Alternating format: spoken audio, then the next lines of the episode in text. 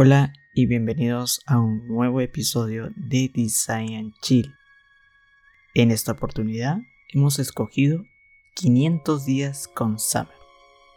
Esta es una cinta que por muchos años ha dividido opiniones. Para algunos, Summer es una maldita, pero para otros, Tom simplemente fue un tonto. Esta historia transcurre en los 500 días donde Tom y Summer mantendrán un idilio amoroso. El argumento es súper potente. Es un argumento no lineal y donde vamos a ver la existencia del amor verdadero. Un joven introvertido, ilusionado por ello. Pero a lo largo de la trama iremos viendo cómo el personaje va creando o se va imaginando a base de suposiciones o hipótesis otra realidad. Y así pasará de la ilusión al despecho. 500 días de Summer es una película independiente y que te la recomendamos que la veas una, dos o muchas veces. En este mini escena hemos querido retratar el momento de que Tom tiene esa ilusión por Summer. Y luego escucharás cómo Tom empieza a crear hipótesis y asumir cosas que solamente han pasado en su mente. Nos acompañan Akitaki, Wendy, el Doc y un invitado especial. Que disfrutes la película.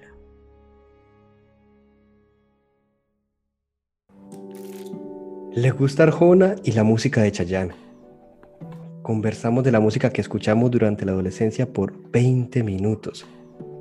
Tan compatibles, qué locura. Ella no es como pensaba, es realmente increíble. No puede ser. ¿Qué? Solo porque a una chica linda le gusta la misma mierda que a ti te gusta, no le hace tu alma gemela, Manu. Podría ser.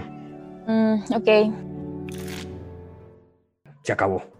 ¿Qué? Lo de Aki y yo. ¿No que era perfecto? No, pero pudo serlo en un mundo donde me pasen cosas buenas. Pues así no es el mundo en el que vivimos. No, Demonios. Ay, ¿qué pasó? ¿están listos? Sí. Íbamos en el ascensor. Nos faltaban nueve pisos. Ella y yo solos. Hola, Hola. ¿Qué tal tu fin de semana? estuvo grandioso. ¿Pueden creer esa mierda? Perdón. ¿Cuál mierda? Creo que me perdí de algo. Dijo fue grandioso, enfatizando en grandioso. Significa que pasó el fin de semana divirtiéndose con alguien más. Sucia, ¿qué importa? No me ¿Qué interesa. rayos está pasando contigo? No está interesada en mí. No hay nada que yo pueda hacer para cambiarlo. Solo porque dijo que fue grandioso. Y por otras cosas. ¿Casualidad dijo hey en lugar de hola? Porque entonces ella podría estar con resaca. Le di muchas oportunidades. Eh, voy a la bodega. ¿Ustedes necesitan algo? Hmm, Yo creo que tú sabes lo que necesito. Toner, toner. Correcto, sí, no hay problema. Como sea, hermano, está bien. No necesito esta basura. Es, no sé, yo, yo necesito estar cómodo, tranquilo. Muchos no entienden, pero la soledad está subestimada. Puedes invitarla a salir. Ah, no seas estúpido. What I want,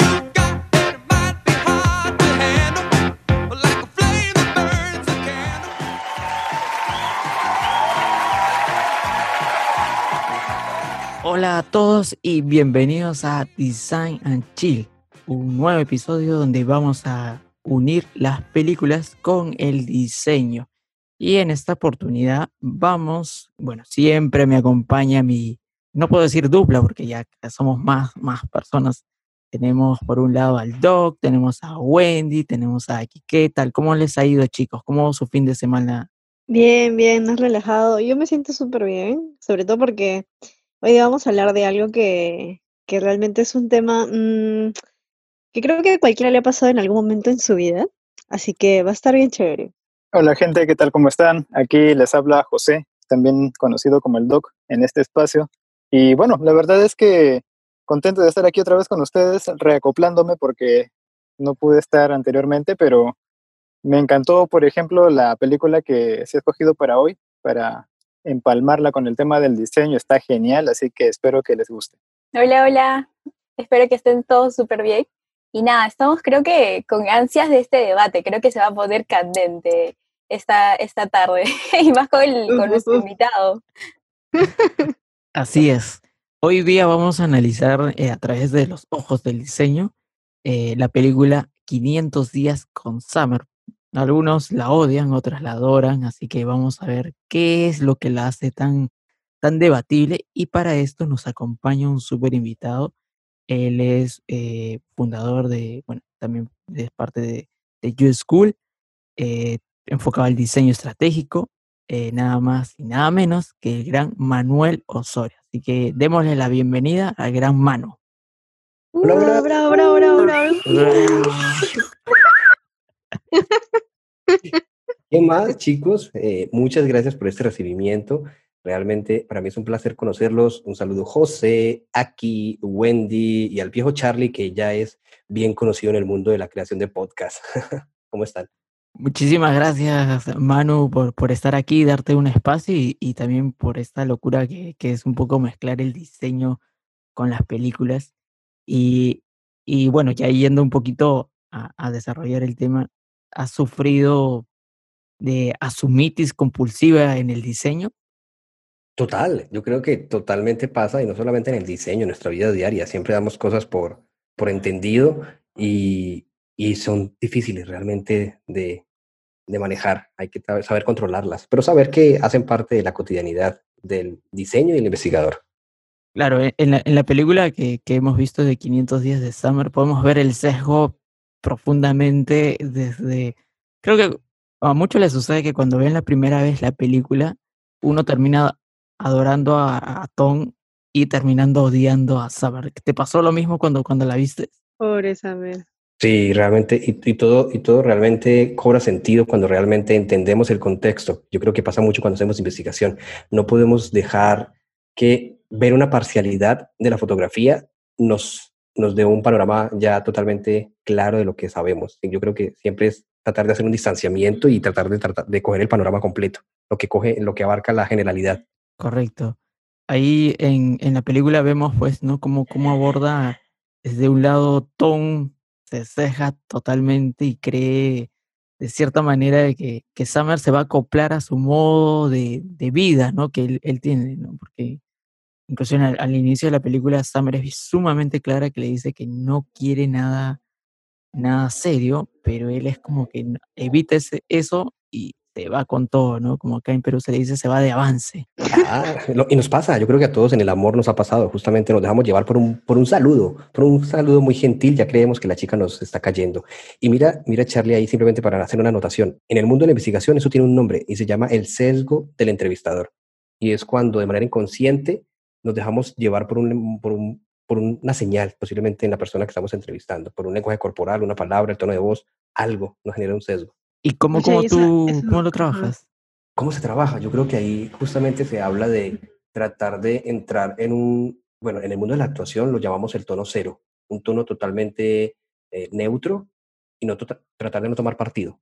Es decir, por más que lo que estemos hablando nos afecte porque es algo de nuestro interés, tratar de distanciarnos. Entonces es, es un reto, es un reto porque como investigador tenemos que muchas veces tomar distancia de- del objeto de estudio y la persona a quien estamos entrevistando. Sí, y en realidad eso creo que a, a cualquiera le pasa cuando también recién está empezando. O sea, lo digo por, por, experiencia propia, que a mí me ha pasado y también he visto que otras personas le han pasado, que lo digo con un caso concreto, de que me acuerdo que una vez estuve haciendo una investigación con un equipo, ¿ya? Todos somos diseñadores de experiencia y total de que había una chica, este, que como que estaba leyendo parte de los quotes que habíamos recopilado durante la investigación y había una persona que había dicho, no, es que a mí me gustaría esto, este, y, y con su tono de voz y la manera en cómo lo expresaba, eh, se sentía una disconformidad en lo que le estaba pasando. Y digamos que esta chica este, asumió y dijo, me acuerdo claramente ese día que ella dijo es, algo así como, no, pero es que él siempre es así, ¿no? Y asumiendo de que, ah, solamente lo hace por engreído, ¿me entienden? Entonces, ya ahí me di cuenta de que sí, en realidad eh, es, es, es algo que, que lo he vivido, lo he visto en otras personas, pero también lo he sentido algo así como a manera de reflejar también los, los momentos donde yo- a mí también me pasaba, que era como que sentías de que estabas eh, ya eh, dejando de lado algo que dijo, porque lo estabas, estabas asumiendo que la persona era de una manera específica o ya estabas como que categorizándolo, ¿no? O sea, poniéndolo en un estereotipo de persona y no, y no lo estabas realmente escuchando, ¿no? Entonces sí, o sea, cuando es investigación, lo he vivido, lo he visto. ha sido algo incómodo también, porque yo me acuerdo que ese momento estuve tratando de decirle a la chica, oye, pero por algo lo está diciendo así, ¿no? Eh, por algo esta persona está mostrándose, mostrándose de esa manera, hablando sobre ese tema en específico, ¿no? Entonces, este, sí, es, es como que en el tiempo te vas dando cuenta de que asumir cosas eh, te pueden costar muy caro al final también. Yo recuerdo, este, yendo un poquito en la línea de lo que comentan, que hay una, hay una frase que se llama, este, eh, ay, se me ha ido totalmente, pero es confirma antes de asumir, ¿no? Es básicamente eso.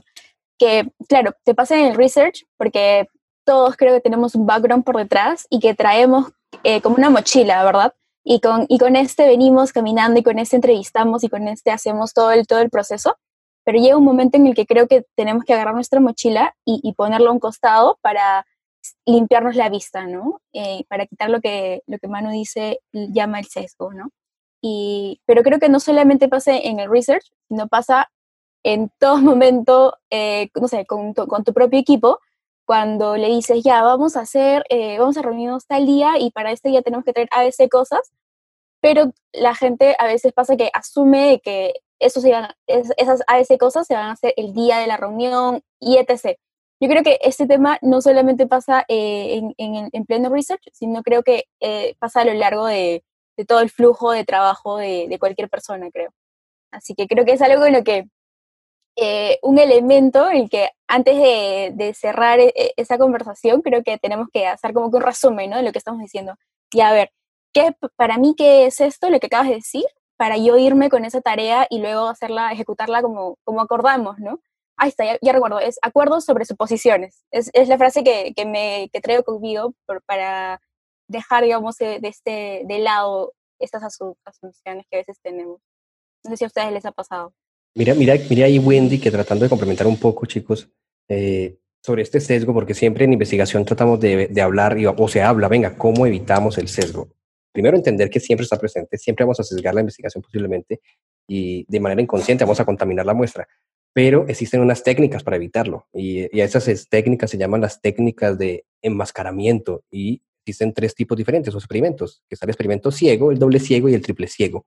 Entonces digamos que por ahí luego podemos profundizar un poco más de eso, cómo podemos evitar que suceda esto de manera inconsciente. Y, y por ejemplo, yo tengo una pregunta, no sé si tenga sentido la pregunta que voy a hacer, pero quisiera que cuentes un poco más sobre eso, porque te diría, ¿no? ¿Cómo es que Tom de repente pudo haber aplicado lo que dices en la película? Mira que, por ejemplo, en el caso, un, un, ejemplo, cuando hacemos las pruebas de degustación, cuando posiblemente nos dicen, prueba de, de esto, a ver si te gusta, cuando estamos tan familiarizados con, con, ese producto y nos gusta tanto y estamos, tenemos un recuerdo, nos, nos, tenemos un ancla que nos hace relacionar algo, con, algo de eso con nuestros gustos, con nuestros modelos mentales, pues resulta que ya hay un sesgo ahí. Posiblemente a este, a este chico le pasó, pues la música, le gustaba la misma música, tenía tantas anclas esa chica a lo que él es, que hizo que de una pensara, ah, no, es, la, es el amor de mi vida, somos tan compatibles. Y eso no puede pasar. Qué buena.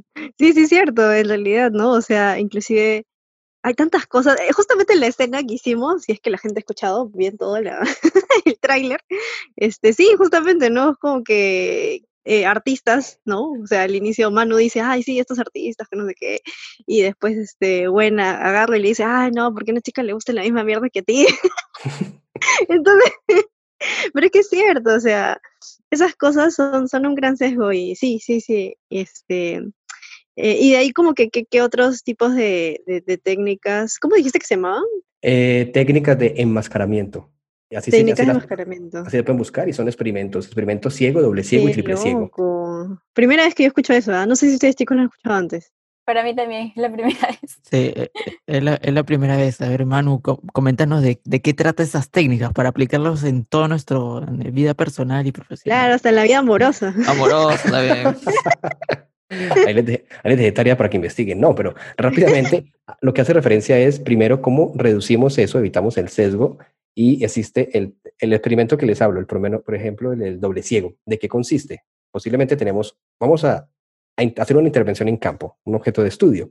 Y el doble ciego lo que dice es, tú tienes un grupo de control y un grupo, un grupo experimental. Entonces, lo que hacemos ahí es que tanto los participantes del estudio no saben a qué grupo pertenecen, si al grupo de control o al grupo experimental, y tanto el investigador que va a ir a hacer la intervención desconoce también cuál es el grupo de control y el grupo experimental. De esa manera, el investigador hace la aproximación a ambos objetos de estudio de la misma manera. Ya no está con una preconcepción de cuál sabe cuál es cuál. Por eso se llama el experimento de doble ciego. Tanto los participantes como el investigador son ciegos ante lo que está pasando, cuál es la realidad que los sumerge en esa investigación. Y el triple ciego hace referencia a ni los participantes, ni el investigador, ni quien analiza la data sabe a qué pertenece cada grupo. Es totalmente ciego todo. De esa manera hacen un acercamiento a la información de una manera más objetiva Ajá. posible. Bravazo, bravazo. Yo creo que a Tom le faltó justo esa última. Seguramente tendría que... pero los, Porque amigos, los amigos eran esa persona, que, esa persona que estaban distanciándose de la realidad de él y le veían la cosa de una manera más objetiva. Ahí estaba. Ellos lo estaban viendo realmente de una manera más clara, pero él no quería ver la realidad. Ahí el ciego era Tom, definitivamente. Esa- esa- totalmente. Tom, total. Todos, todos estaban viendo alrededor lo que pasaba, menos él. Claro, pero, pero, pero llega un momento donde los amigos también como se contaminan de lo Sí. que él, él se irradia, ¿no? Es como que este, en la escena, en la escena del bar prácticamente es como ellos intentan como que descoplarse y ver desde afuera, pero al final él como que los arrastra a esa realidad donde él creía que estaba viviendo un idilio amoroso pues con, con Summer, ¿no? Y llegan también a alimentarlo a él de, de odio, ¿no? Y, y de y de en contra de, de esa persona. Y en el en diseño y en otras carreras también su- surge eso, ¿no? El entorno de a veces de, de una persona alimenta que uno se sesga. Y cómo eh, en- a lo largo de, de tu vida, cómo también me imagino que habrás experimentado eso, este, cómo tú lo has podido tratar, ¿no? ¿Cuáles son las, las recomendaciones para no caer al, al modo Tom?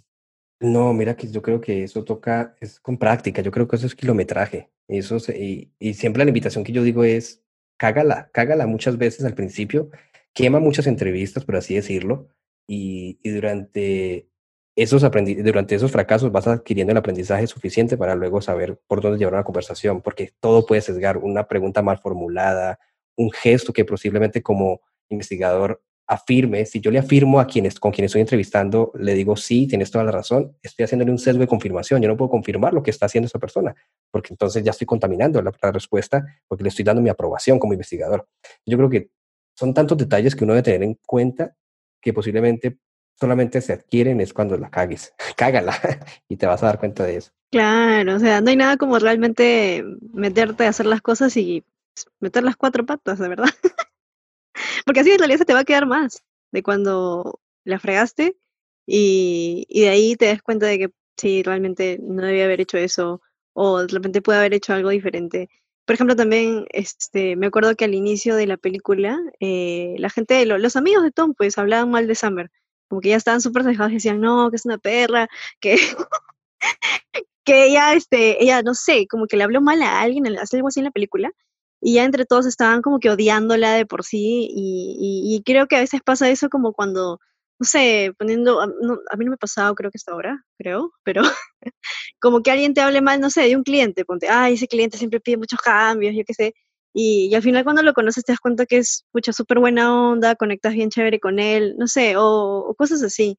O sea, y, y como dijeron ustedes chicos, o sea, puede pasar tanto en investigación, tanto en trabajo en equipo, o de repente hasta cuando te dan feedback, ¿no? O sea, cuando tú asumes, a veces te tomas las cosas a pecho también y asumes de que la otra persona ha dicho de que, que tú eres así, pero la persona dijo A y tú entendiste B, entonces como que ahí también hay muchas cosas que, que, pasan cuando uno está dentro de este mundillo del diseño y la innovación. Sí, hay algo interesante, creo que eh, trayendo a cotación el tema de- del background que traemos, eh, recordemos que al inicio justo nos cuentan cómo es que crecen estos dos personajes, ¿no? Cómo es que crece Tom alimentado de, esta, eh, de este mundo de la música romántica, el mundo del rock británico, pop, este, que alimentan su- sus sueños o sus ideales de que solamente iba a ser feliz si es que iba a conseguir el verdadero amor, ¿no? Y él vive pensando en eso, en que su vida es trágica, que, que no es feliz, hasta que conoce a alguien que, con quien asume que está, que está haciendo clic, ¿no? Y, y por el otro lado tenemos a, a Summer, que te dicen que ha, eh, ha crecido con padres separados, pero que incluso lo- las cosas que más ama son su cabello y cómo puede cortarlos, ¿no? Y un poquito trayendo a cotación eh, este tema de, de cómo se desapega rápido de las cosas. Ella de por sí, desde, desde pequeña, ya tenía esto del desapego, y es por eso que también en su día a día, pues no le costaba decir, o sea, como que ya, chévere, eh, Tom, le pasamos bien, pero, pero, pero no, al final no, no soy compatible contigo, ¿no? Y se va y se desapega como ese corte de cabello que se hacía cuando era niña. Y es, es, todo ese background que, que traemos, creo que al final nos hace eh, actuar, pensar y creer las cosas que en nuestro día decimos, hacemos eh, y oímos, ¿no? Por cómo hemos crecido, todo, cómo estamos alimentados. Claro, sí. Sí, yo también siento que todos esos sesgos que cada uno tiene es por lo que, su experiencia de vida, ¿no? Pongan, poniéndole así. O sea, sobre diferentes cositas que han pasado en tu pasado y que hasta ahora como que de alguna u otra forma las arrastras y eso las reflejas al momento de que te sesgas. Y, y, ya pues como que suceden ese tipo de cosas, ¿no? Como mencionas, bueno. Y de verdad que eh, hasta inclusive algo que también no hemos hablado y se me vino a la mente, casi me, casi se me pasa, era como por ejemplo también cuando este, diseñas, y era justamente lo que mencionaba Manu, ¿no? O sea, por ejemplo, poniendo un caso concreto, eh, no sé si Manu alguna vez a ti te ha pasado, a ustedes chicos, pero es como que cuando mm, tú le preguntas a alguien, o, o poniendo el caso, ¿no? De diseño y a un usuario, y si le preguntas directamente qué es lo que le gusta, este, y le dices, ah, sí, en realidad esto me gusta, esto me encanta, pero al final no es que diseñas exactamente lo que dijo el usuario, sino que tienes que eh, darle, digamos, otra forma o quedarte como que con lo más importante, porque al final, si no, no sé si se acuerdan de la escena en la película, cuando es como que Tom, después de mucho, después de como que pasársela así de, ay, se lo digo, no se lo digo, o sea, para preguntarle a Summer, oye, este, ¿qué somos? Al final le pregunta cuando están, cuando están los dos en el carro y, y le dice como, o sea, yo no sé, pero a mí me gusta cómo estamos y estamos bien así, o sea, yo me siento feliz y él también se sentía feliz y entonces ya lo dejaron pasar.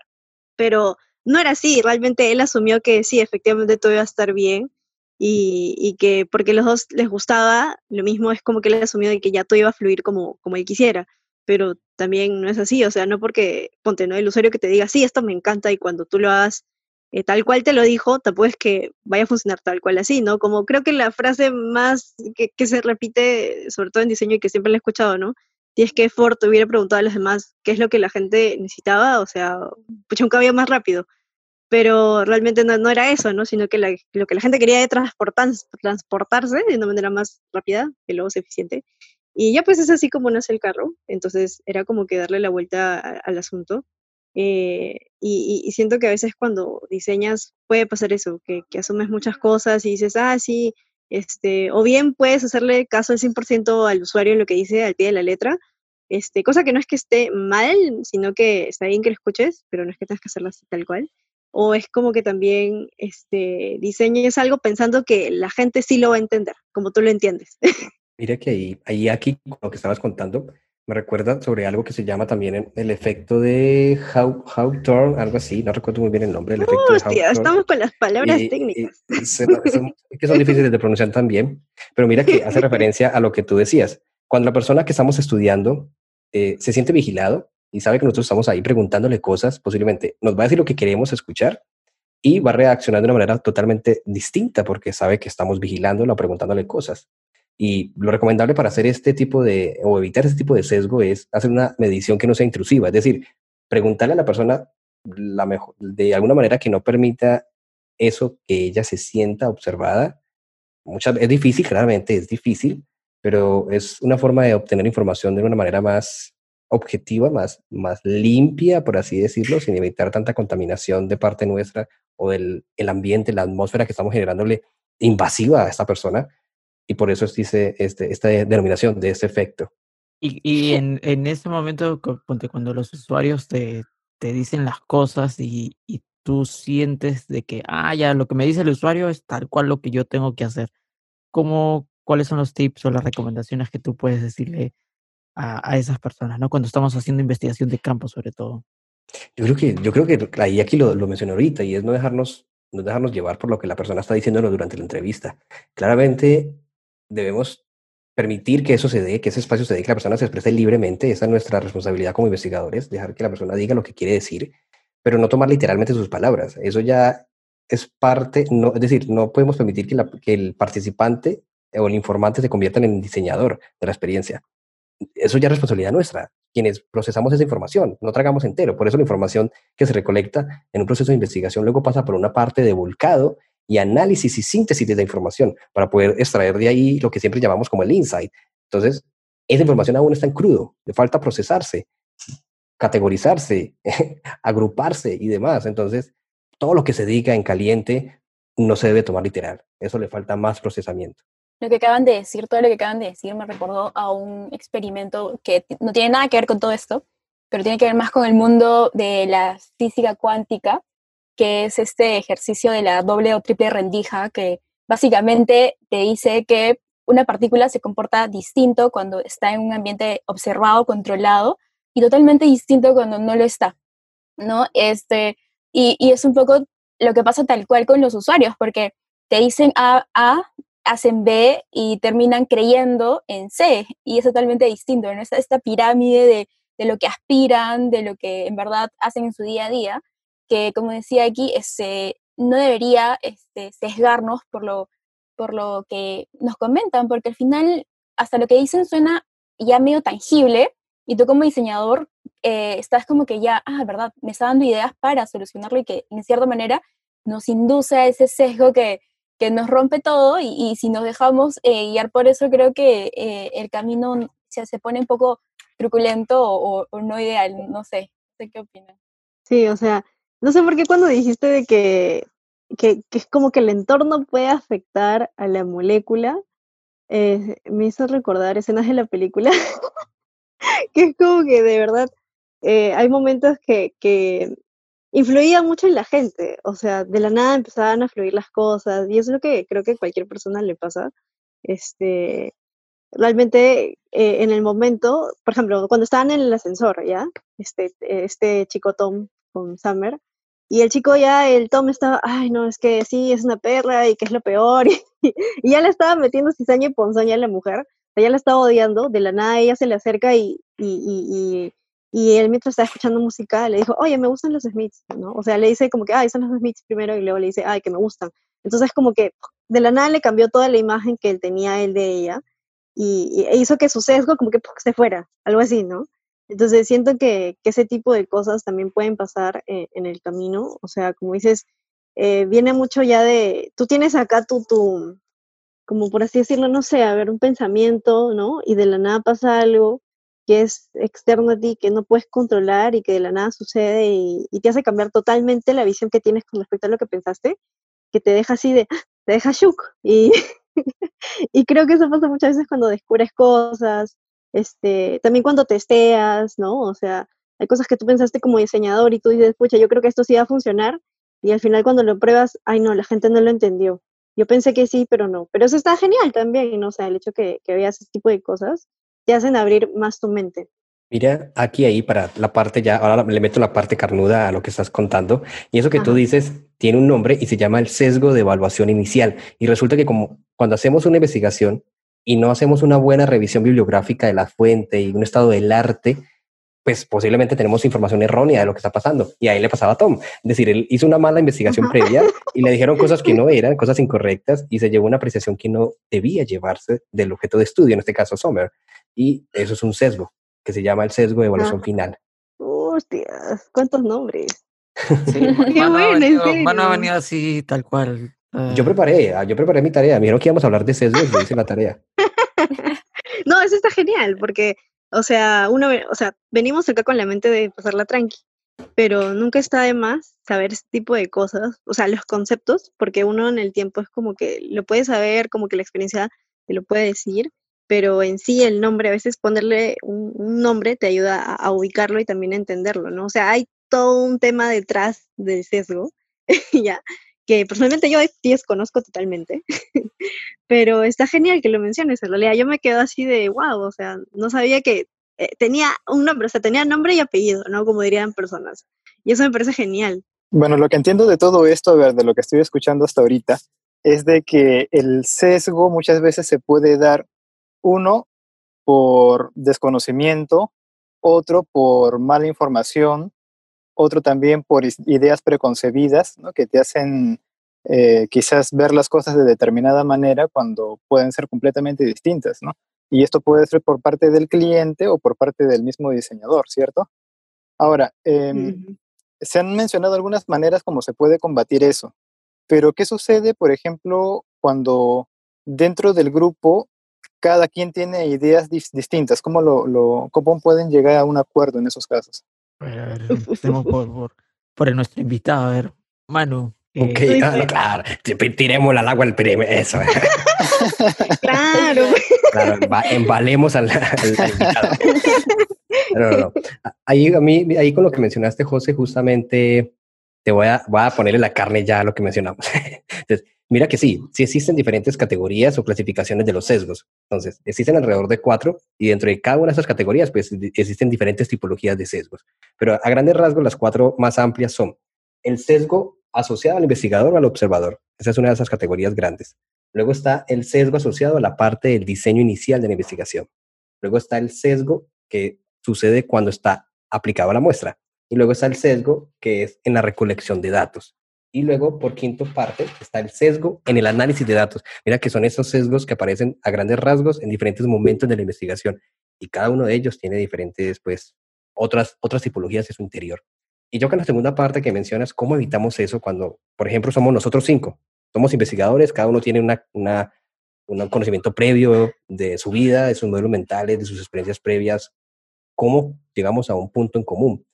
Yo creo que para eso está la planificación, para eso existe un objetivo de investigación y todos debemos saber para dónde vamos, cuál es el objetivo del estudio y por lo tanto ese es nuestro, nuestro foco de atención. Si se sale de- del objetivo del estudio, no hace parte de ese espectro. Dejémoslo para luego o saquémoslo y de alguna manera ya debemos tener claro hacia dónde vamos. Y eso sucede ya cuando planificamos la investigación con los objetivos. Pero básicamente imagino que es como cuando hay varios remando en un mismo bote, no pueden ir cada quien pues para su lado, ¿no? Hay que tener una ruta trazada y en base a eso todos ponerle el empeño, ¿no?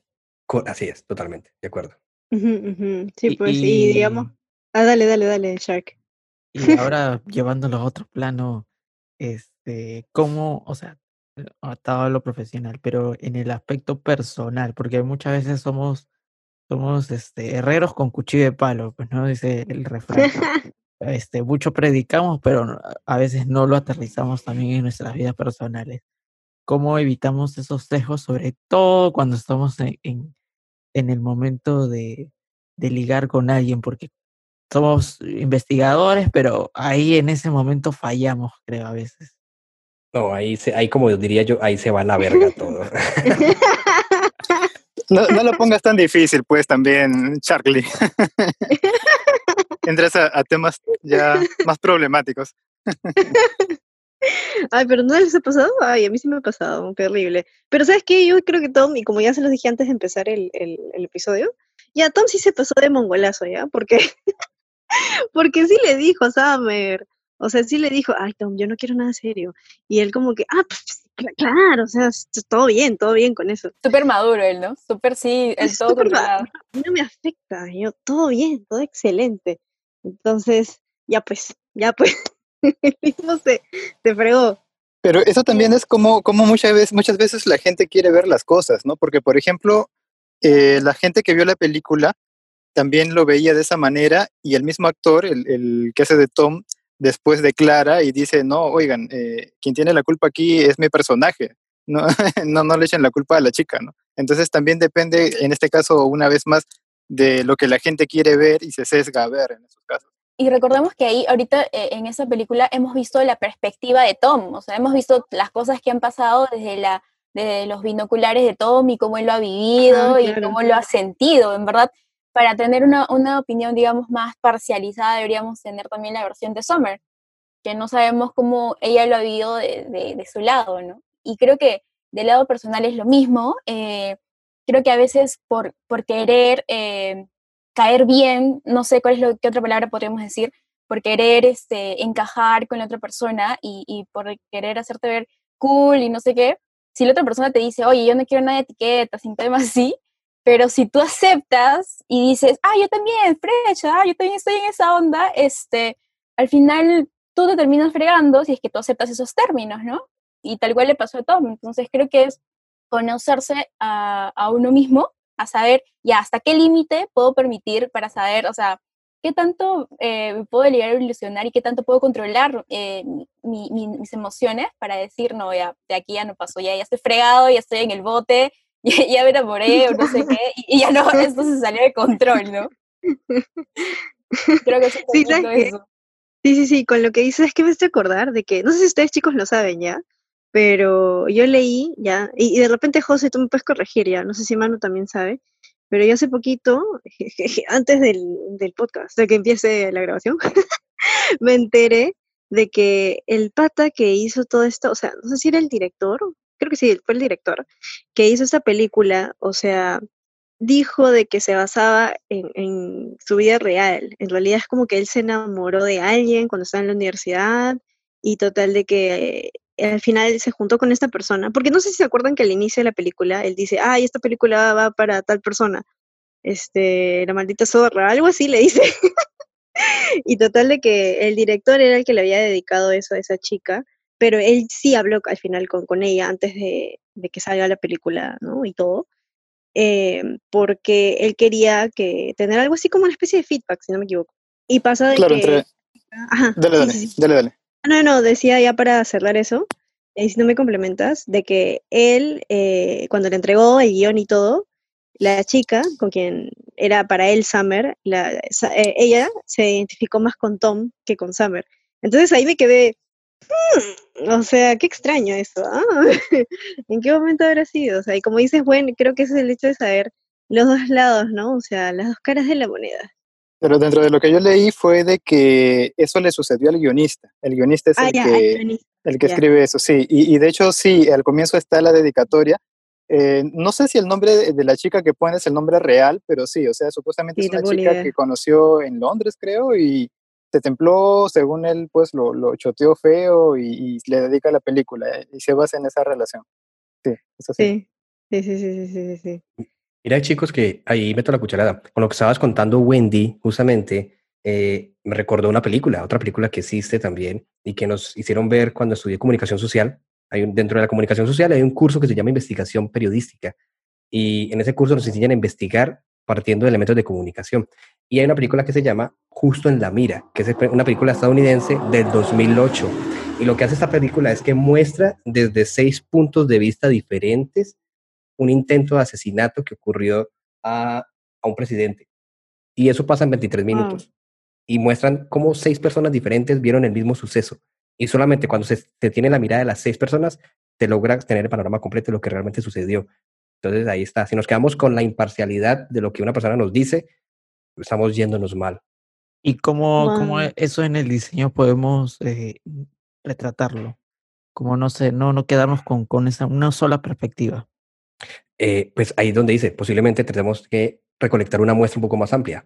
Si yo voy a investigar sobre algo, no puedo investigar solamente entrevistando a Wendy y me quedo con lo que Wendy me dijo y ya con eso digo, voy a diseñar el producto. Invitemos a más usuarios, cinco usuarios, ocho usuarios, para realmente contrastar y realmente si se genera esa dualidad en la información y saturar el discurso. Eso se llama la saturación del discurso en la investigación. Solo hasta ese momento es que realmente sé que no va a encontrar más información diferente. Y, y justo ahí, ahí viene, ¿no? Eh, eh, Porque a veces preguntan, ¿y cuántas entrevistas tengo que hacer, no? Porque hay muchas, sobre todo en nuestro, en nuestro perfil de UX, dice, ya, pero ¿cuántas entrevistas? ¿Cuánto es lo mínimo? ¿Cuánto es lo máximo? Sobre todo sucede eh, con los, eh, no tanto de parte del UX, sino más de los directores de agencias o, o de empresas que dicen, ya, ¿cuántas entrevistas hay que hacer porque tengo que reclutar usuarios, ¿no? Por tema de viabilidad. Este, ahí, ¿qué, podemos decir? La respuesta mágica, la que siempre damos los diseñadores, depende. ¿Depende de qué? ¿Tú qué estás necesitando como investigador? ¿Quieres amplitud en el objeto de estudio, es decir, amplitud o quieres profundidad? De acuerdo a eso, vamos a saber realmente hasta dónde te tienes que ir. Si no, si y eso que hay muchas variables que te per- permiten justamente identificar qué vas a hacer, cuánto tiempo tienes, cuánto presupuesto tienes, qué tan fácil eh, tienes acceso a los usuarios. Y cuando la suma de todos esos factores te da a ti la respuesta, necesito hacer 5 o puedo hacer 20 o puedo hacer 50.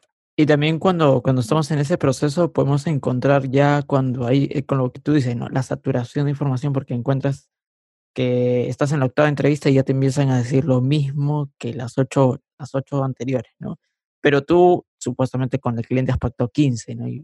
Es normal que uno le pueda decir, sabes que yo aquí nomás me paro y lo demás entrevistas ya no las quiero hacer porque, ¿qué pasa? Que a veces como que hay como que contratos y cosas eso legales y esto que te dicen, no, pero hazla porque tengo que cumplir con el cliente, ¿no? Entonces, ¿cómo podemos evitar eso? Yo creo que eso ya es la peripecia y, el kilometraje. Posiblemente tú como investigador, después de varias veces de equivocarte y, y decir, necesito 15 y realmente eran 10, entonces es cuando identificas o ya simplemente haces la salvedad. Reclúteme 15 personas, pero es posible que a las 10 yo no necesite seguir y voy a parar. Pero entonces no pasa nada, pero de alguna manera ya tienes ese colchón, que es más fácil. Es más fácil decir no voy a entrevistar más a luego decir me faltan personas a última hora. Claro, y Sí, en, en, en la película en Summer eh, podemos ver, ¿no? Eh, Él a lo largo de, creo que a la mitad de la película, él ya descubre que él se ha sesgado completamente porque él se imagina, sobre todo hay una parte donde dice expectativa versus realidad, o sea, la película ya se ponía en ese plano para que tú mismo ya te des cuenta que hay un sesgo, ¿no? Eh, eh, ¿En qué parte de la película ustedes ya empezaron como que a notar como que las cosas ya no iban como, como que Tom nos estaba diciendo, ¿no? Creo que ahí Pues hay un tema, ¿no? Porque la narrativa de la peli, a mí me encanta porque no es lineal y es como que va de inicio a fin y es, es algo paja, ¿no? Este, pero desde el inicio te dicen, desde el minuto creo que cinco, te dicen, esto no es una película de amor. Y ya te ponen ese, ese, ese portazo en la cara de que, ah, ya, ah, ok, me estoy atendiendo a otro tipo de historia, ¿no? Eh, vamos a ver qué pasa aquí, ¿no? Este, pero creo que desde el lado, si lo ponemos esto del lado, no sé, del diseño, eh, a veces pasa que también creo que hay, hay que hacer peripecias, como decía Manu, en el sentido de que, pues, que no es algo lineal de ya, primero todo research, luego paso a paso, sino puedo ir experimentando con pequeñas cosas, ¿no? Y, no sé si a alguien le ha pasado de repente para las presentaciones que, eh, ¿cómo sería el, hilo conductor de una presentación? Si que quizá empecemos con un insight antes, o con lo más fuerte, lo más poderoso al inicio para captar la, atención del, de, de la persona a quien le vamos a presentar, no sé, me invento. Eh, creo que ha, ha jugado bastante bien también la, la, la forma de, de repente ahí José me, me ayuda, no, no sé las palabras técnicas, pero esa, esa narrativa me parece bacán y, y cómo captura también la, la info desde antes. ¿no? Claro, de hecho, ¿no? la, la forma, la forma como se presenta la información puede influir bastante, porque eh, al ser diferente, captura justamente, ¿no? La, que quien te está escuchando te ponga más atención. Y si la presentas pues de forma atractiva, con más razón, ¿no? En este caso, el espectador creo que también entra en un sesgo, ¿no? Porque espera, espera verlos juntos cuando, como tú dijiste, desde el principio se dice, oye, esto no es una historia de amor, ¿no? Así que hasta con el, el que lo ve se juega ese, ese detalle, creo. Claro, claro, claro. Y este, tú te esperas que en un momento como dices, ya, pues que a, que a, eh, que a Summer le- se le habló en el corazoncito y que sí estén juntos, pero, oye, brother, ya te dijimos que no, no esperes eso, ¿no? Nos autosesga también, sí. Sí, en realidad, em, y como dices, creo que, o sea, e- el hecho de que lo hayan hecho así, e- el hecho de que lo, ya, o sea, me, me encanta, me encanta de verdad la forma en cómo eh, hi- hicieron toda esta estructura de la película, porque hicieron que, como dijeron, te enganche, pero también por otro lado, eh, te genera esa expectativa, ¿no? Y, y sobre todo creo que cuando hay estas escenas, como dijo Jack, de expectativa versus realidad, em, te deja ver mucho lo que está en la mente del muchacho, este Tom, y, y, te das cuenta de que él está creándose toda una historia de por sí, todo, toda un, to- todo un escenario, ¿no? Es como si él ya lo tuviera todo listo para, para que realmente suceda como él quiere, pero al fin y al cabo en la vida pasan cosas totalmente distintas. Y eso no, no está mal, o sea, creo que a cualquiera le pasa eso en la vida, ¿ya? Pero, pero sí, o sea, e- es bien chévere la manera en cómo te hacen ver de que ya, ya en el transcurso, sobre todo cuando ya avanza más, eh, que Tom está teniendo ciertos pensamientos que, que se desconectan mucho con, con lo que realmente está pasando con, con Summer. Y creo que justamente es una, en una parte de la película es cuando ya, digamos, ¿cómo se llama esta chica? La que era súper joven y que, y que, no me acuerdo ahorita su nombre, pero era una chica súper joven que, que está en la película. Creo que se La llama más sabia de toda la película. Sí, la más sabia de toda la película, en serio. ¿ah? Es como, de verdad, la mejor. eh, y Rachel le dice este, que, que ya, de repente solamente se está enfocando en las cosas buenas que están pasando entre ellos dos y no se está fijando más allá, ¿no?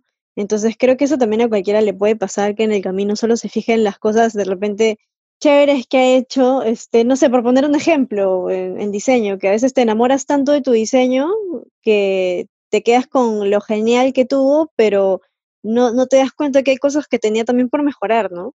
Y te cejas por ese enamoramiento que estás teniendo por ese producto, ya sea un producto tangible o intangible. Entonces, como que por ahí también las cosas están bien, bien interesantes. Mira, mira aquí que me- justamente lo conectaría con la investigación porque muchas veces nos enamoramos. Me quedó tan lindo el protocolo, me quedó tan linda la entrevista. eh, lo- logré todas las entrevistas a cabalidad, tengo las grabaciones, tengo todo, tengo todo y ahí podemos de una manera ya estar sesgando todo el proceso porque no vemos más allá. Y ahí lo que hay que hacer luego es tratar de profundizar en todo eso que recolectamos porque el insight que siempre hablamos en investigación no está en la capa superficial. Eso, eso no se ve a simple vista. Así que si tú encuentras un insight como investigador, si estás escuchando esto, por favor, no está en la capa superficial. Porque muchas veces dicen, "Eh, y el insight de esta investigación es este, y, y está ahí, encimita, encimita. No, no, no, eso no es. No te dejes realmente llevar por lo primero que encuentras. Escarba, escarba, y eso duele. Si, si estás, después de cinco lloradas, yo digo, después de unas cinco lloradas, cuatro pataleadas, y agarrada del pelo con los amigos, ahí ya está insight, ahí aparece. Oye, pero no sabía que uno podía llegar a enamorarse con, con lo que dices, ¿no? Con su investigación, de verdad. No, no, nunca se me había pasado por la mente eso. ¿A ti te ha pasado, Manu? Claro, totalmente. O muchas veces uno, Ya hablas. ¿Qué, qué conversación tan amena que tuvimos con este sujeto, de- con esta persona. Wow, increíble, todo lo que nos dijo, maravilloso. Era justamente lo que queríamos escuchar. Ay, no, no te enamores de la- Creo que le, le has dado en el clavo, ¿no? Porque hace poco también me contaban de ese tema que era eh, cuando nosotros vamos a comprobar lo- nuestras propias hipótesis, más no vamos con el foco de vamos a descartar. Eh, eso es lo que creemos, pero no es que quiero que me lo corrobores, porque es lo más sencillo, es lo más fácil, como tú decías, es lo que queremos escuchar del usuario, pero ¿qué tal si vamos con otro chip que es voy a descartar? Pero en, este, en el caso de Tom, ¿no? Este, ¿Qué tal si en una voy a ver si en verdad quiere algo serio o no, o en verdad quiere algo, no sé, casual, ¿no? Entonces, si él se iba al descarte y no con el foco de que, ay, así, sí le gusto, o de repente, no sé, estamos conectando, quizá hubiese sido otra la historia, y, pero no a corroborar, ¿no? Eh, creo que también va, va un poquito el, el chip. Vamos a, con ese mindset a, a descartar cosas, con el ego bajo, porque creo que es una lucha contra el Sí. propio ego de que, oye, yo creía esto, yo leí un montón de cosas porque quería comprobarlo, pero creo que es bajarle también un poquito a- al ego. Y es interesante eso. Y lo que tú comentas, Manu, es, es bien cierto, ¿no? El insight el- es, es como que el corazón de toda una investigación, pero a veces también llega el momento de que a veces como que ya estamos muy cansados de la mente y decimos, ya, pues, eh, ya, eh, ese es el insight, ya. Este, pero ¿cómo, cómo de lo que tu experiencia has podido y, y de las lloradas que has tenido, cómo has sentido que ese insight es lo más poderoso, sobre todo para transmitirlo hacia afuera? Eh, mira que cuando, cuando lo encontramos es cuando realmente existe, ay, se me olvida ahorita la palabra, pero es como una fragmentación, digamos que interrumpe en lo que, lo que todos creíamos que era el camino correcto como investigador, aparece ese insight y realmente hace como una fractura y uno, y, ah, jue madre, esto no lo, esto no lo sabíamos. Realmente nos sorprende, digamos que nos golpea y nos da un choque de realidad. Mm, esto, esto es, por aquí es el camino. Entonces, digamos que es como un momento de sentirlo. Y lo que tú dices, muchas veces nos estamos tan cansados porque realmente un proceso de análisis de información, de volcado, abruma por los volúmenes de información que uno recolecta, pero uno por eso tiene que hacer pausas y siempre se sugiere, haga pausas, deje de, deje, de- decir, váyase por un día, relájese y vuelva al otro día, no trate de esforzarse y sacar todo de una primera enviada porque no, no lo va a hacer, no, no, por más que lo quiera hacer, no lo va a lograr. no le haga. Entonces siempre es juegue, desconéctese, des el permiso como equipo de diseño a desconectar la mente para volver a conectarla.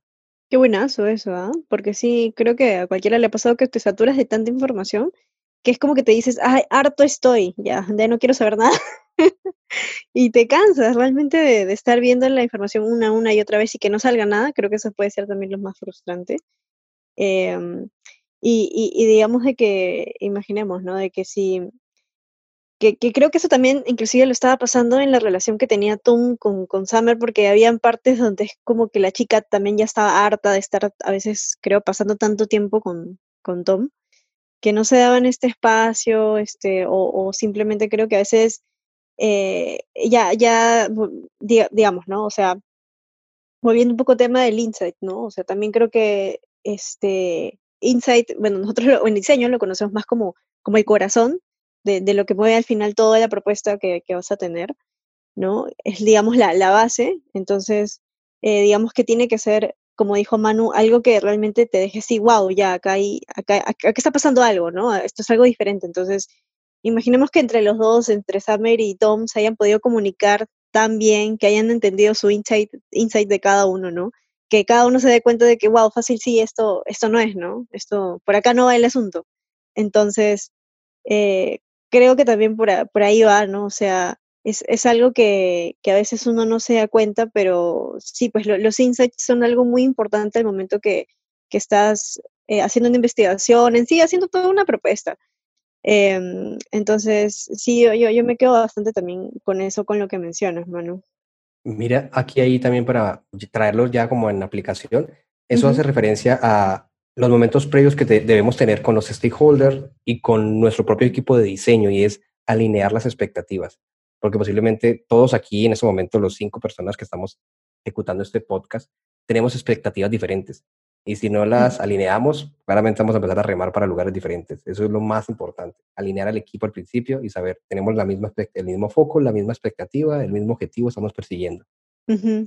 Sí, totalmente. Y no sé si a ustedes también les ha pasado que a veces en su camino, o sea, ya este, yendo a otro lado, ya, que es algo que mencioné ¿El en, plano amoroso? Eh, no, todavía plan amoroso no.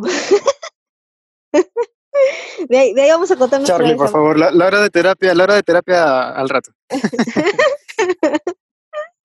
Pero, pero aunque sí, sí tiene que ver con algo eh, en eso, porque eh, me hicieron acordar, no sé cómo, sobre el tema de feedback, ¿ya? Al- em, no solamente el feedback cuando testeas un producto, sino también entre equipos, cuando tienes feedback. Digamos de que, por ejemplo, en la película se habló mucho de que Summer sí directamente le dijo que fácil no, esto no da más, ¿no? Y simplemente Tom se desplomó y ya no quería hacer nada de ella, nada de la vida.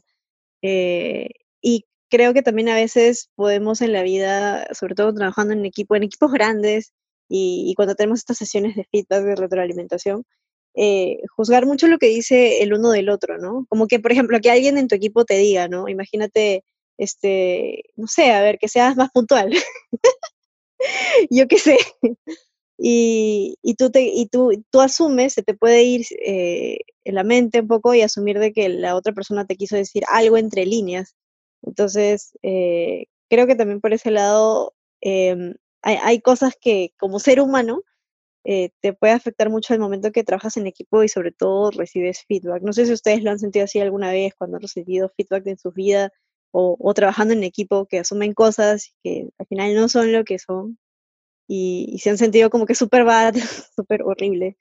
Y de todas maneras, creo que ahí el, algo que funciona, no, no sé, no tengo la fórmula secreta, pero creo que si tienes una idea de lo que la otra persona puede estar creyendo, no te quedes con eso y anda, corrobóralo, ¿no? Es como que, oye, ¿sabes qué? Tú me, me acabas de decir tal cosa, me sentí así, eh, pero es lo que querías decir. Y creo que así se evitarían muchísimos problemas, este, porque al final cada parte se queda con que, ay, no, esa persona está hablando pestes de mí y la otra parte igual. Creo que, creo que ahí, este, por ahí la, la cosa no va, creo. Creo que eh, es de bastante autonomía personal el ir y corroborar para no asumir nuevamente. creo que sí, eso es un poquito, eh, un poquito lo que quería decir. Manu, ¿tú, tú, tú, qué, ¿tú qué piensas? ¿Cómo, ¿Cómo podemos dar un feedback no tan sesgado? Mm, Ahí, ahí eso tiene que ver con el tema de gestión de equipos, cómo va a gestionar el equipo y cuáles son las, las reglas de juego. Digamos que siempre, es siempre tenemos que colocar una regla del juego, un marco de referencia sobre el cual nos vamos a mover todos. Nuevamente, somos los, estamos los cinco aquí, los cinco personas, y junta- justamente delimitamos, venga, estas son las reglas de juego, van a ser así. eh, cuando iniciemos una sesión de trabajo, empieza la, a tal hora y a la hora que termine, ya simplemente nos distanciamos de eso y lo que se haya dicho se queda ya en ese salón, porque obviamente la amistad posiblemente se va a ver permeada, porque Wendy me dijo algo y yo me lo tomé a mal, malinterpreté la, la situación y ya la voy a odiar y luego voy a donde José y critico de Wendy, mira que esa Wendy es una no sé qué. Entonces, resulta, no, es dejar las cosas claras y es lo que suceda durante el espacio que estemos trabajando para el proyecto, se queda ya. De ahí para afuera somos amigos, nuevamente, tratemos de distanciar. Es difícil, pero es, es un reto que toca hacer y, y que se debe entrenar. Y es la mejor, la, la forma más sana para mantener la salud del equipo a tope. Eso, eso le faltó a Tom, las reglas del juego con Summer. Totalmente. Y él- pero ya se las dijo. Él, no, él Sí. solamente no quiso jugar sobre esas reglas. Claro, es justo eso es lo que iba a decir, claro, porque sí se lo dijeron, en realidad lo dejaron bien claro, solamente que él pensó cambiar después las reglas, ¿no? que ya no pudo, es otra cosa. Claro, pues pensó, justamente asumió que podía, pero no, pues así no son las cosas. ¿No? Y ahora vienen las preguntas esas que, que desacomodan todo el episodio. Y Este, yo mejor me acomodo bien, que yo me siento porque es que esas preguntas ya les tengo miedo. ¿alguno, ¿Alguno de ustedes se ha sentido como Tom alguna vez en su vida? Tanto profesionalmente y sentimentalmente. Sí, Sí. sí, totalmente. Sí, yo, yo ¿Cómo lo no? confieso. Sí, totalmente. Yo, yo pasé por una situación no muy similar a la de Tony en la película, pero sí con, con- con una chica algo similar. Digamos que ella me dejó las, las reglas del juego muy claras y yo traté de luchar para que cambiarlas a mitad de rumbo, pero no se logró. No se logró. Sí, sí. También, también, también, tengo que admitir lo mismo. Es como que no sé por qué, o sea, recordando ese momento, se, se me pasó por la cabeza de que sí, pero podría ser diferente, pero podría intentar y solo tratas y tratas y cuando ya desde el inicio era como que no, no, no, no tiene sentido, ¿no? O sea, ya te dijeron y tú como mongolazo estás ahí, pero de repente puede ser, pero queriendo ahí convencer a, convencer a la persona. Este, y, y ya, ¿no? O sea, es algo que, que a veces es, en el momento, yo creo que cuando lo vives, no, es que no te das cuenta, no te das cuenta a veces. O sea, cuando caes en ese círculo de, de estar intentando, intentando, o sea, está bien que uno vaya probando, ¿no? Y que, y que quiera, este, y tenga su objetivo ya, y todo lo demás, pero, pero es que cuando uno está en, en el, en el momento, no se da cuenta en, en qué está cayendo. Y, y a veces te falta, eh, o sea, a uno mismo le falta como ver, ver hacia afuera, ¿no? Ver hacia afuera qué es lo que está pasando. Pero es que eso, bueno, de cierta forma es natural, se puede decir, ¿no? Porque a veces uno se apasiona tanto, ya sea con una persona, con un proyecto, inclusive, ¿no? Algo que, que quieres hacer o realizar y, te pasa porque no, no ves más allá. En el caso, por ejemplo, ya de trabajar en un equipo, supongo que es muy beneficioso en ese sentido, ¿no? Porque ya en, grupo como que te pueden, más fácil que alguien te pueda enderezar, ¿no? Y te pueda poner en marcha. O quizás con un grupo de amigos también, ¿no? Te puede aconsejar o decir las cosas, ¿no? Por eso, en este caso, el trabajo de grupo creo que viene siendo bastante útil en ese sentido. Sí, la comunicación. Y yendo un poquito con la pregunta de, de Charlie, creo que sí, ¿no? Creo que llega, llega un momento en el que tenemos tanto entusiasmo y tanta confianza en, en nuestras propias ideas que creemos este, que podemos cambiar todo, incluso podemos cambiar a las personas, ¿no? Y, y creemos, yo puedo cambiarlo, yo puedo hacer que, digamos, cambie su perspectiva, un tema así. Eh, sí, creo que es exceso de confianza, exceso de autoconfianza y de, y de, au- no sé, sí, de confiar en que puedes cambiar todo, ¿no? pecamos de eso. Sí, ¿no? Puede ser de que en parte también, hasta inclusive puede ser eso. Y ya para más o menos ir cerrando el, el, el- el podcast, po- como le dice mi mamá. Este, em, yo tengo una pregunta, pero no sé si, ni ni siquiera sé si cómo hacerla. Así que voy a decirle a Charlie a ver que lance una primera y de ahí yo lanzo otra. Ah, una pregunta sobre, sobre el tema del sesgo. Yo tengo Eh, una, yo tengo una, pero es, es más como que de la película. Ya, si no, yo la lanzo la mía al toque. lánzala nomás. La lanzo, ya. Este, ¿en, en qué parte de la película se han sentido como que así tal cual, ala, eso me pasó en mi vida, ya sea en, en, no sé, digamos, en el lado amoroso o en la chamba o en un proyecto. A ver, que empiece nuestro invitado, por favor. Yo, bueno, yo voy a tratar de eh, contar, contar los sucesos, pero sin decir el nombre del milagro. Eh, resulta que yo también, yo tuve una relación, algo así, como lo que les comentaba, como como la de Sommer, conocí una chica, encantadora la chica, maravillosa, pero ella tenía una particularidad, y es que ella pro- promueve o comulga, por así decirlo, lo que es el poliamor. Por lo tanto, ella tenía tres relaciones al tiempo, y yo entraría a conformar o a hacer la cuarta relación en, esa, en, esa, en ese juego de, de, de su amor, Wow. como ella vive su amor. Y ella, Vaya, me hizo, y ella me hizo saber al principio de la relación, de la, esas son las reglas del juego. Yo, soy, yo promuevo el poliamor y tengo tres relaciones en esos momentos. Y si estás interesado en salir conmigo, pues debes de saber eso. Hubo comunicación de parte de ella.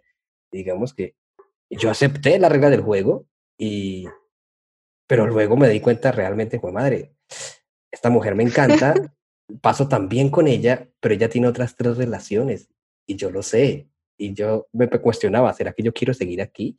Porque realmente aquí no va a pasar nada serio. Es decir, ella no va a soltar a sus relaciones, lo va a terminar y va a decir, me voy a quedar con Manuel. No va a suceder. Ya estaba claro que no iba a pasar. Pero yo estaba tan sesgado en que quería seguir intentándolo y me encantaba tanto ella hasta que realmente dije, pues madre, o mejor dicho, me tengo que salir de aquí porque el que sale perjudicado soy yo. Entonces, digamos que sí pasé por una situación muy similar. Ostras, ostras, ostras, ostras, qué denso, qué denso, en serio. Yo nunca he conocido a alguien que, bueno, hasta ahora, hasta ahora no he conocido, o tampoco he estado con alguien que ha estado en, lo que es el, el poliamor. Siempre me pareció muy curioso de lo que trata el poliamor. Es, es que ni siquiera sé cómo podría describirlo. O sea, no me parece malo, solamente me parece loco, porque es como si, es que yo, yo tengo una amiga que tiene un papá que creo que me dijo que él hace eso, algo así. Ya bueno, si mi amiga está escuchando esto ya fue, pero ya lo dije. Y bueno, igual nadie sabe quién es ella. Pero el punto está en que eh, me explicó que algo así su papá tenía y, y- y me empezó a explicar todo el concepto que había detrás del poliamor y que en realidad es algo de que, que sí, que, que puedes, este, o sea, no es, no es como una relación abierta que estás con una persona, pero también puedes estar con otra, sino que es como que realmente es un amor sincero, pero hacia varias personas, algo así, Algo ¿no? así. Entonces, sí, algo así, Algo ¿no? así, que yo no me acuerdo, es algo así.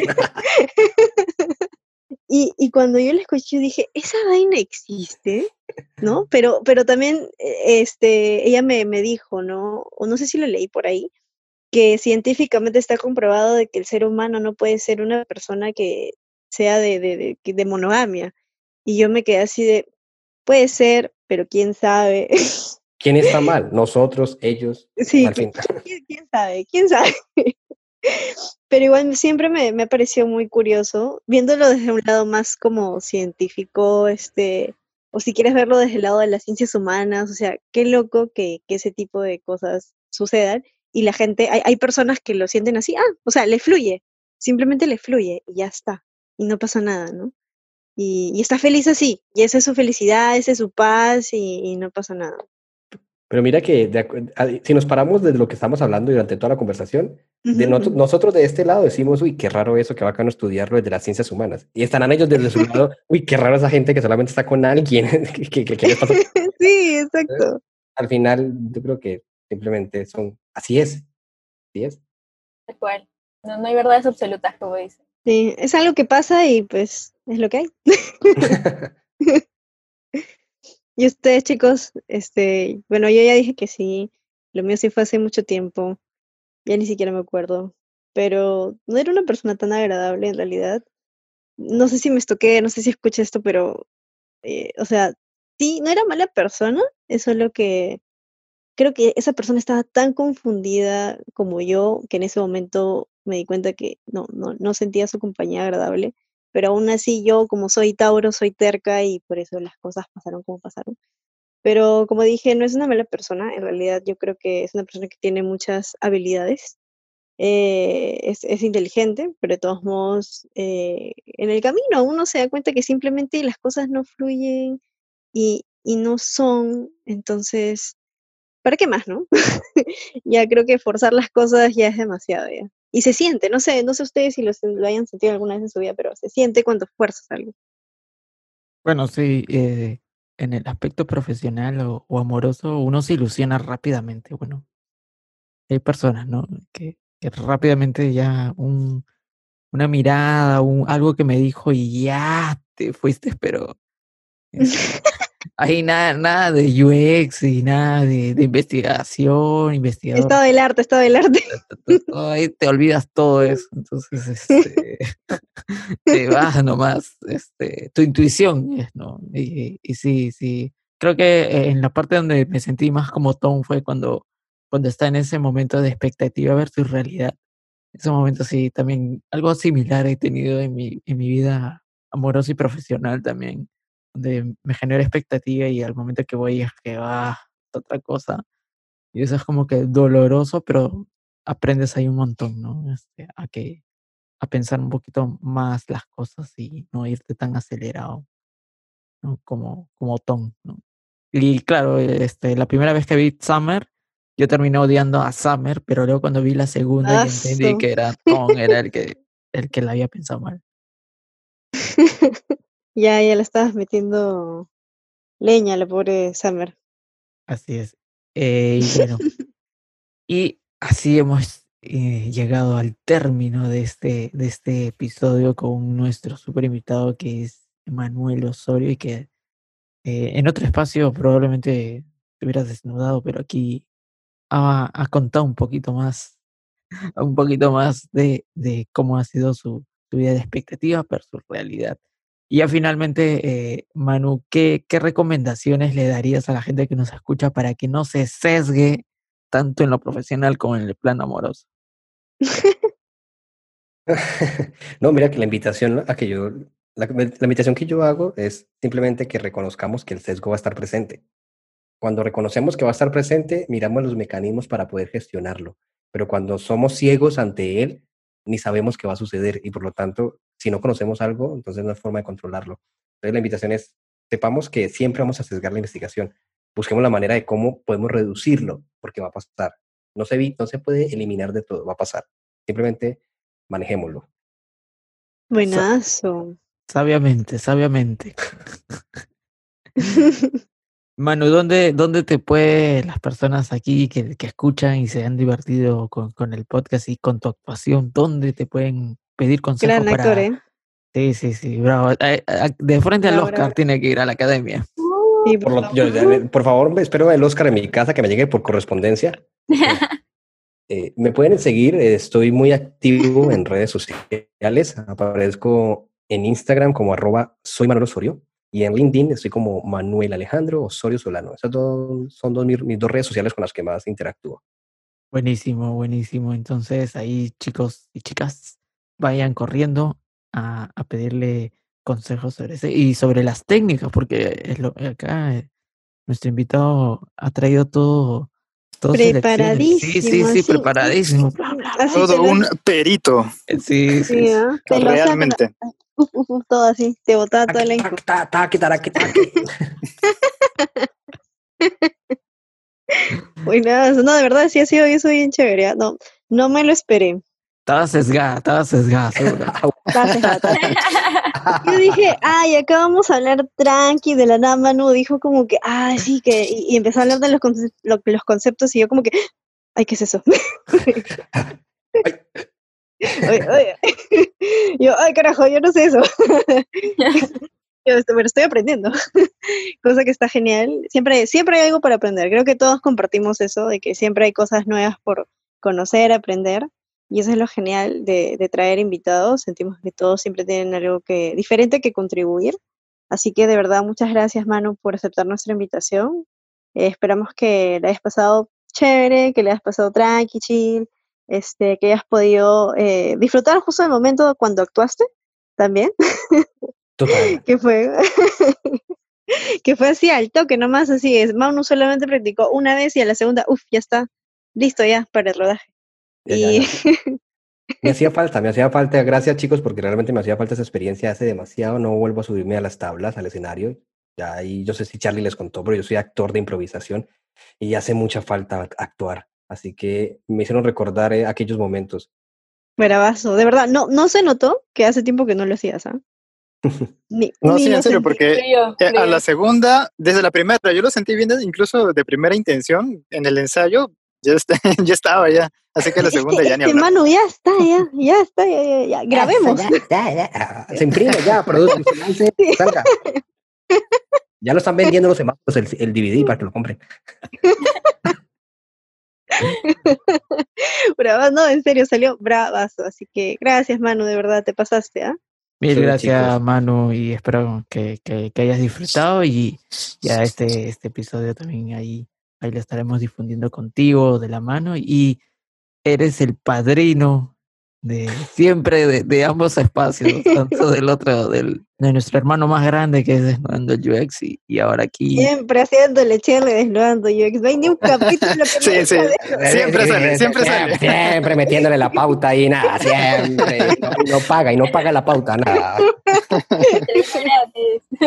Te está dando gratis el cherry. Ya está bien, papu, está bien. Solamente, estás permitido, estás permitido. Listo, chicos. Eh, gracias, chicos, por este espacio. Un gusto conocerlos así de manera virtual. Espero tener la oportunidad de viajar a Perú y encontrarme con ustedes eh, cuando esto todo eso pase.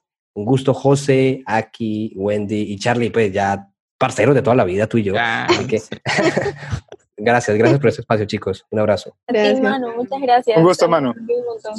Muchas gracias por escucharnos y seguirnos. En, estamos en Instagram como arroba design and chill. Nada más esa red porque ya hemos, te hemos dicho hasta el cansancio que no vamos a estar en otra más por ahora. Y 500 días de Summer la encuentras también en YouTube y en Disfruta el Cine y pásala bien y chilea. Nos vemos hasta el siguiente episodio. Chao, chao.